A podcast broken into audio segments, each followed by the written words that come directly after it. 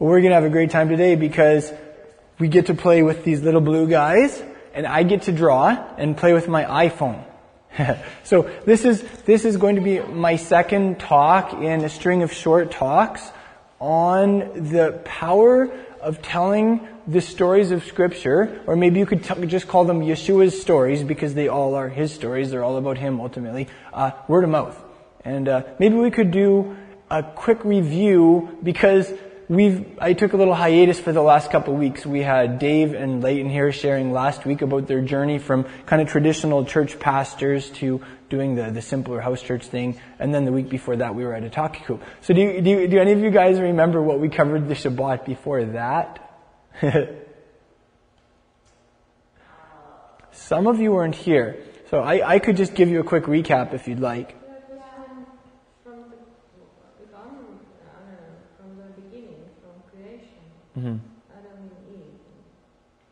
That's right.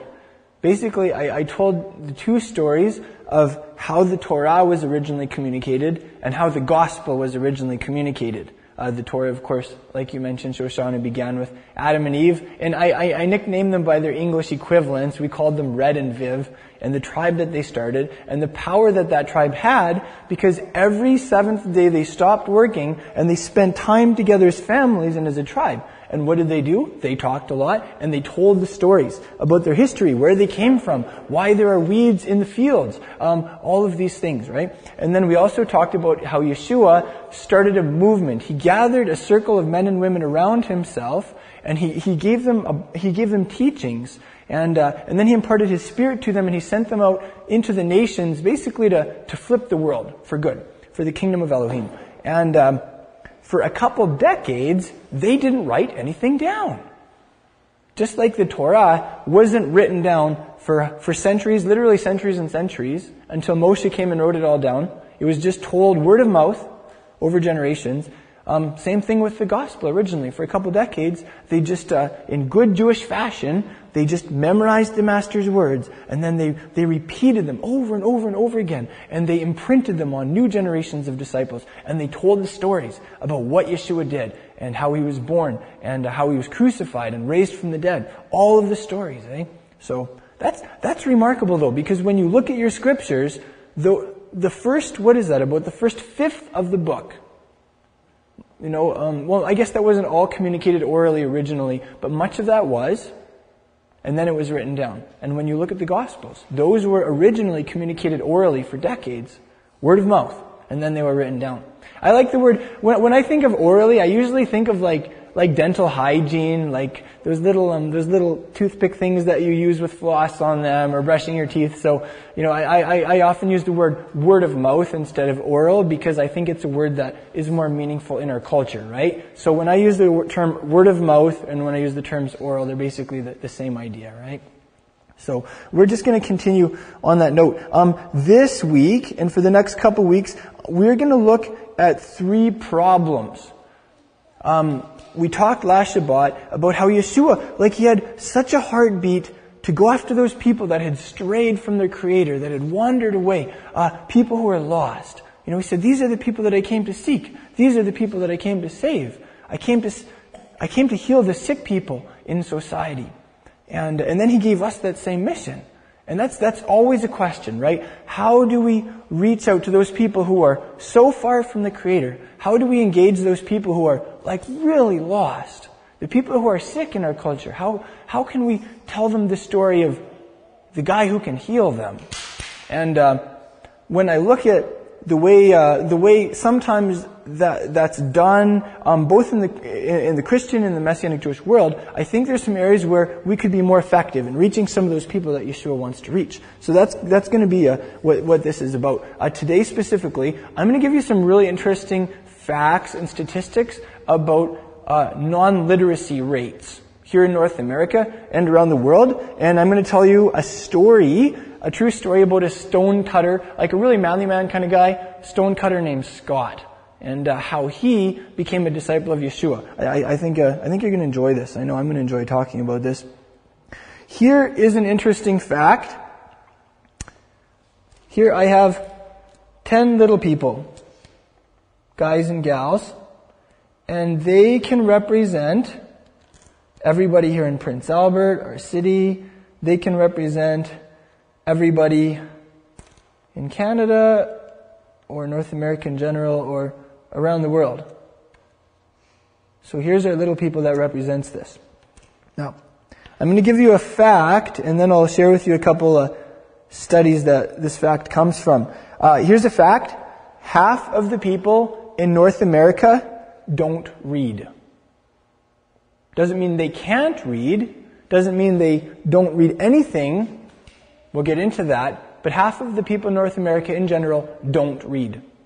And two thirds of the people in the world don't read. Again, it's not that they are illiterate, that they can't read, but they don't read books. Right? So when we talk about literacy, we're talking about reading books essentially. Eh? That's one way of communicating. Is reading the only way of communicating?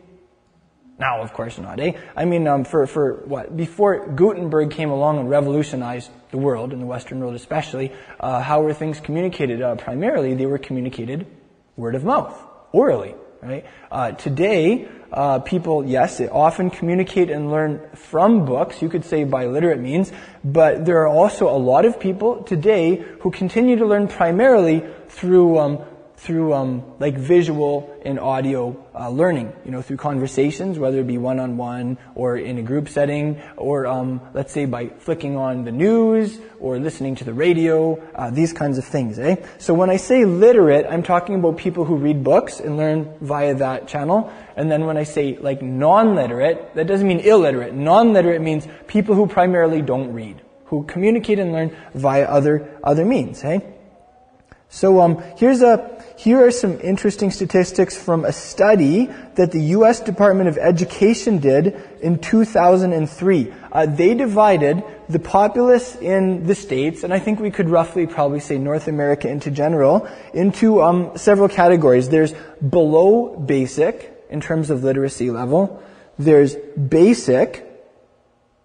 There's uh, intermediate, and then there's advanced right? So they kind of divided everybody into one of these four categories. And this is, this would be true of anyone you see on the street, um, anyone in your neighborhood, um, everyone will fall into one of these categories. Below basic, basic, intermediate, or advanced.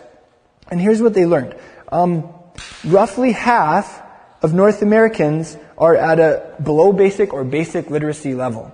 So what that means is, um, like specifically 14% of North Americans are below basic and 36% are basic. So I'll, I'll try and write this down here. Um, 14% are below basic. I'm left-handed, so I don't know if this is going to work. Below basic. And then 36% are basic. So what that means is out of these 10 people in Prince Albert, this many of them are basic or below basic on a literate, literate level. Uh, what that means is these are the kinds of people who they can sign their name, uh, they can find how much medicine they should take on the medicine bottle, um, they can look at ticket prices, uh, they can read a pamphlet, like they're functionally literate, but like they they don't use it, right? So that's that's here in Prince Albert. That's basically anywhere you go in North America.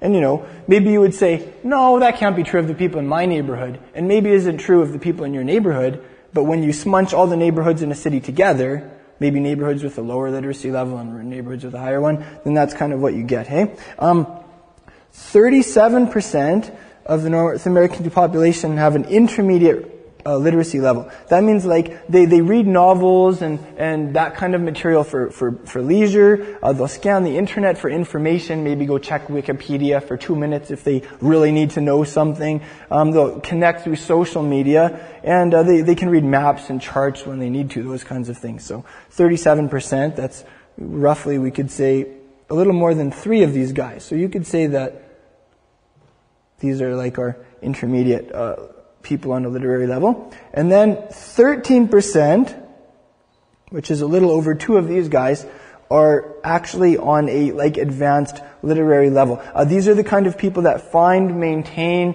and use information from continuous paragraphs. So if you're the kind of person who looks at a book and you read the whole paragraph and you and you aggregate your information from that, you are in this group on on an advanced literary level. Um, here's something surprising: only one out of every three college graduates are in this level. So two out of every three college graduates are somewhere in this literary level, and they squeak through, right?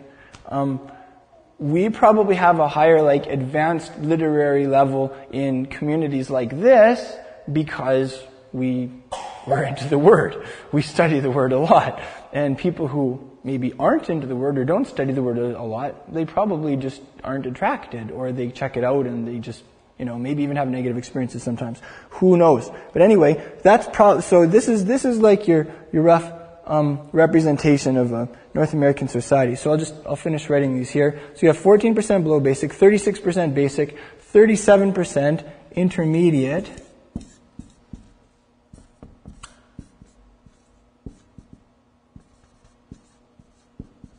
intermediate, and then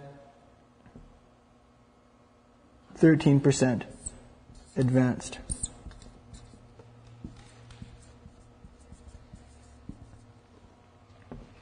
Gotta love my writing, hey? It's kind of hard. I'm like kind of hunching like this, but anyway. Um,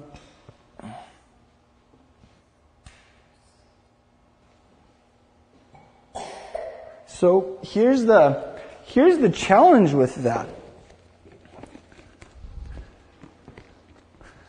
We have the word here, and it's the word that we're called to study. It's the word that we're called to live by. It's the word that if people hear it and they believe it, it changes them from the inside out. It actually regenerates culture. It, it saves people. It saves families, saves cities. And we have this. And guess how many of these people are just to go out and get a copy and read it? Like maybe these ones, maybe, except that they're usually the more educated ones. And guess what happens?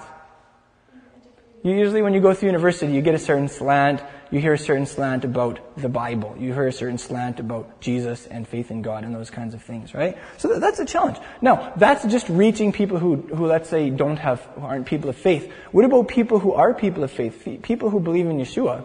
You know, for, for, I think often the way we've done things in the church and in, uh, you know, in, in, um, in the, in the messianic world is we disciple people by saying, well, here's the book, so go home and read the book every day and uh, we'll see you once a week, maybe something like that, eh? But guess what? Um, for a lot of these people, that's going to require a massive overhaul in how they operate. And you know, people can do it, people can change, people need to change. But for a lot of people, that's just not the way they're they're going to learn best. So it might not be the best way to disciple a lot of people. Uh, that's that's something that we can gather from from these statistics from this 2003 uh, um, study. Okay, uh,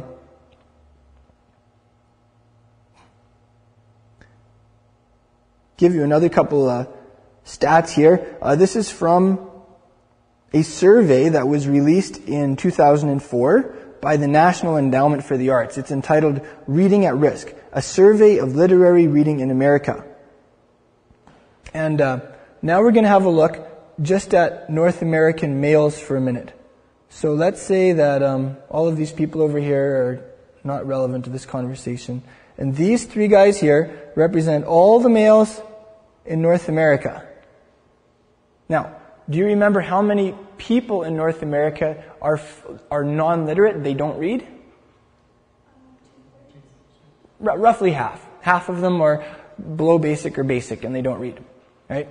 When it comes to males, two out of every three, or about two thirds, don't read books.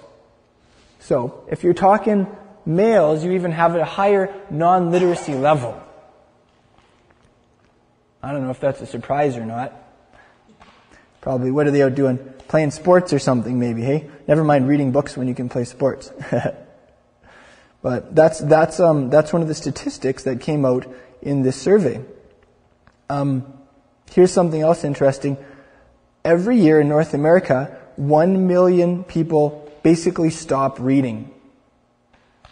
One million people in North America every year basically stop reading. There's like, there's, there's a trend away from literacy. There's a trend away from reading books as a primary way of learning or uh, gathering our information or, uh, or developing worldview.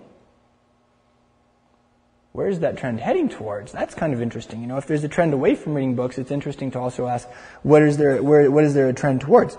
Um, that's more of a corollary question. But here's something interesting also about that. In this migration away from reading books, the age category of 18 to 24 years old is 55% higher than everybody else. So if you're dealing with kids that are just graduating from high school until about their mid 20s, 55% higher are just not reading any books. And not surprisingly, that's the age group that is also least likely to go to church or synagogue. Surprise! but I just, I wonder if there's a bit of a correlation there sometimes. So, basically what that means is like less than half of North Americans read literature like the Bible. Um, here's some, here's another interesting fact about that. Um, you know, when you look at, when you look at the scriptures, um, this book is 75% continuous prose. So most of it isn't poetic or those kinds of material, right? It's mostly narrative. And less than half of North Americans can handle um, continuous pro- prose. Okay, going to give you one more little set of statistics here. Um, this is from Dan Poynter. Uh, he's an expert in the area of book selling and the publishing industry. And he released a study in 2008 just called Book Industry Statistics from Dan Poynter. And he said that 80% of Americans, North Americans, did not buy a book last year. So when you look at, let's say, these five people represent North Americans,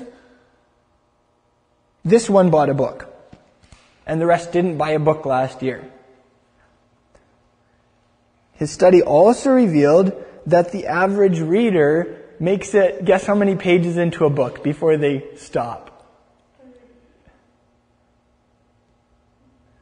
18. 18 pages. The average reader makes it to page 18. So you get that? According to this study, in the, in the publishing industry, out of these, all these people that represent everyone in North America, this person bought a book and they probably made it to page 18.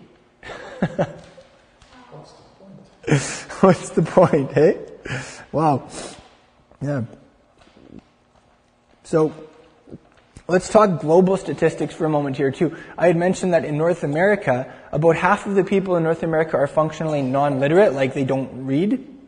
Um, globally, it's a higher rate. There are about two thirds of the people people in this world don't read. And again, that doesn't mean they can't read. It means they just don't. Hey. So let's say that we have this is the global population. This many people read books. And all of these people over here probably don't read books, including the scriptures. So that's, that's a little snapshot just of the world population right there. Now, that is uh, kind of challenging actually for Bible translators. I'll give you some interesting facts about Bible translations, just so we can kind of kind of think about these things on a big level. Um, there are roughly 6,900 languages in the world. So, 6,900 languages. Out of those languages, 451 have a complete Bible translation. So they have, you can see the Old Testament, New Testament, they have the Tanakh, the Tanakh and Apostles. That's how many have the whole Bible. Maybe we could draw a Bible with both, both sides open like that, right? 451 out of 6,900 languages. 1,185 have a New Testament or the Apostolic Scriptures. So 1,185 have, um, we'll just draw half of it like that. Out of 6,900. And then, guess how many languages have no translation of the scriptures yet? 2,252. None.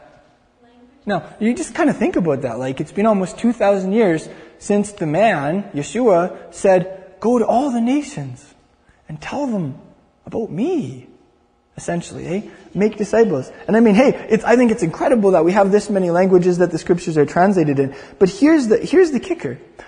In these language groupings, that have the scriptures, guess how many of them, how many people actually read them in book form? These three. That means even in these languages that have the scriptures, these people probably won't read the scriptures in book form. That's, that's, um, a problem actually. It means there are a lot of people that are missing the word. Putting the Gideons out of a job. Now, I, I, I do want to say, like, I'm a big believer in literacy. Uh, you know, it's, it says in the word, like, study the word read the word. It's actually a command from Elohim. So people who aren't into that, I think to some degree it's just they encounter this call to change their habits in that area and get in the word, eh? But there's also this question of how can we engage those people, whether they be here in Prince Albert or whether they be on a global level? How can we engage all the people that aren't going to read this with the story of Yeshua, with the truths um, from the scriptures? And for those who come into our midst, that Yeshua calls us to disciple, how are we going to disciple them? Are we going to give them a book and say, go home and read this book? And they'll be like, oh no. or could there be other ways that we can disciple people, eh? I, I, I think it's just one of these big questions that we can be asking and that we can hold in, my, in our minds as we continue to grow as a community, as we continue to reach out to friends and neighbors and, and coworkers and that kind of thing. Just remember, about half of the people that you know the best way to engage them isn't going to be through getting them to read a book. So that's something, that's something to think about. Um, I would, maybe uh, I'll read you a story and then maybe we can just brainstorm a little bit about how we can best reach some of those people that fall into those categories of non-literate types. Uh, this is a story about uh, Scott the stonemason. It's a, it's a true story. And, um, it's from a book called Truth That Sticks How to Communicate Velcro Truth in a Teflon World. It's by a man named Avery uh, T. Willis Jr., co-authored by Mark Snowden. He's like a really big guy in the Southern Baptist Convention in like the International Missions Board, and he's done a lot of work like wrestling with these questions. How do we reach these people that are not literate? And uh, I'll, I'll read you a story from here. Let's see. Um, his uh, his ministry here is called uh, Real Life Ministries. Just so you get the context, he says it isn't just Christian leaders who are spontaneously telling stories about Jesus. So one of this one of these guys' solutions here is let's learn to tell the stories of Scripture, word of mouth the way the Torah was originally told, the way the gospel was originally told, so that we can reach all of these non-literate people. This is their basic idea, hey? So he says it isn't just Christian leaders who are spontaneously telling stories about Jesus. When the real life ministry staff was experimenting with storying to see if it would work in their church, one of the community pastors was leading a group that grew to about 30 new people. Jeff, one of the group leaders, had tried without success to get one of his fellow employees to come to church. But when Jeff invited Scott to the home group, he decided to attend. Scott is a stonemason and has the physique to go with it. He's six feet two and weighs about 250 pounds. That first night, however, he was fidgety. The leader said, Scott, you seem to be nervous. Yes, answered Scott hoarsely. I've never been to a home group before, and you're a minister. Don't let that bother you, Scott, the leader replied with a smile. I'm just going to tell a story. He then told the story of Jesus getting into Peter's boat and inviting him to become a fisher of men. The group went through the process of dialoguing about the story, and at the end, the leader asked, who will tell this story next week when we begin our session? The people were new, so they all ducked their heads. Finally, Scott, who wasn't a believer, spoke up and said, I'll tell it. That week, he got his new Bible and practiced the story 40 or 50 times on the job while he built stone fences. One of his fellow workers came with him to the next session just to see what happened next. To everyone's delight, Scott did a first-rate job telling the story that night. But the clincher came the next week when Scott called the leader of the small group and said, well, I think I'm ready to become a fisher of men. He got what Jesus was saying better than most people when they come to Christ. So that's a story about a construction worker, Scott the stonemason, who is probably one of these, remember we, remember, uh, remember that statistic? Two out of every three men in North America don't read books. He's probably one of these two guys. And, uh, he probably would not have gone to church, but he had a buddy who invited him to a get together at somebody's home, and they just told a story about Yeshua. And then they said, Who's going to tell the story next week? Everybody ducked, and he was like, Okay, fine, I'll tell the story. And what did he do? He, got, he got the word, and he got into one story, and, and, and the Father used that story about Yeshua to, to speak to his heart and to open his ears to hear the call of the Master, hey? So, you know, so with, with these statistics and with some of the, the questions I'm raising, I'm definitely not bashing literacy. I'm not bashing studying the Word, because I think we should. You know, I, I, but at the same time, I'm more raising the question, how can be, we be aware of these men who aren't going to read books, who don't communicate that way usually, and, and all of these people on a global level, hey? Um, one thing I think we're doing really well in the Messianic community is we get together as a group and we, we read the word together. So we're not expecting someone to just go home and do it all on their own, because they probably won't. We're doing it as a group, and so you get that group momentum, and it's not like just reading, because someone's reading and everyone's listening, so it becomes an oral way of learning the word. And then we talk about it. You get that group dialogue going. That's a very powerful thing. For a lot of people, that's where they learn best. And quite frankly, I think maybe that's why Midrash is so exciting. It has such sizzle to a lot of people. It's because so many people don't learn through that literary means, those literary means. So many people learn through reading in a group context and, and midrashing over it, you know, having those discussions. So. Yeah, so those are those are the basic facts uh, that I had here, and some of the questions that they raised. I don't know. What do you guys think? What what, what could we do with with with this? Uh, where, where could we take this possibly, or like how would the rubber meet the road? Let's say, and how we uh, relate to I don't know, just like talk with people about Yeshua out there in the world, or even how we do community, how we study sometimes, that kind of thing.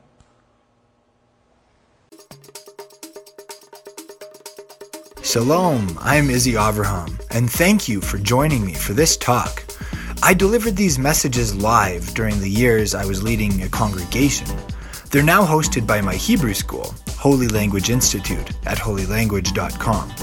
If you're interested in the talks I've done since then, or if you'd just like to say thank you for these teachings, become a member at holylanguage.com.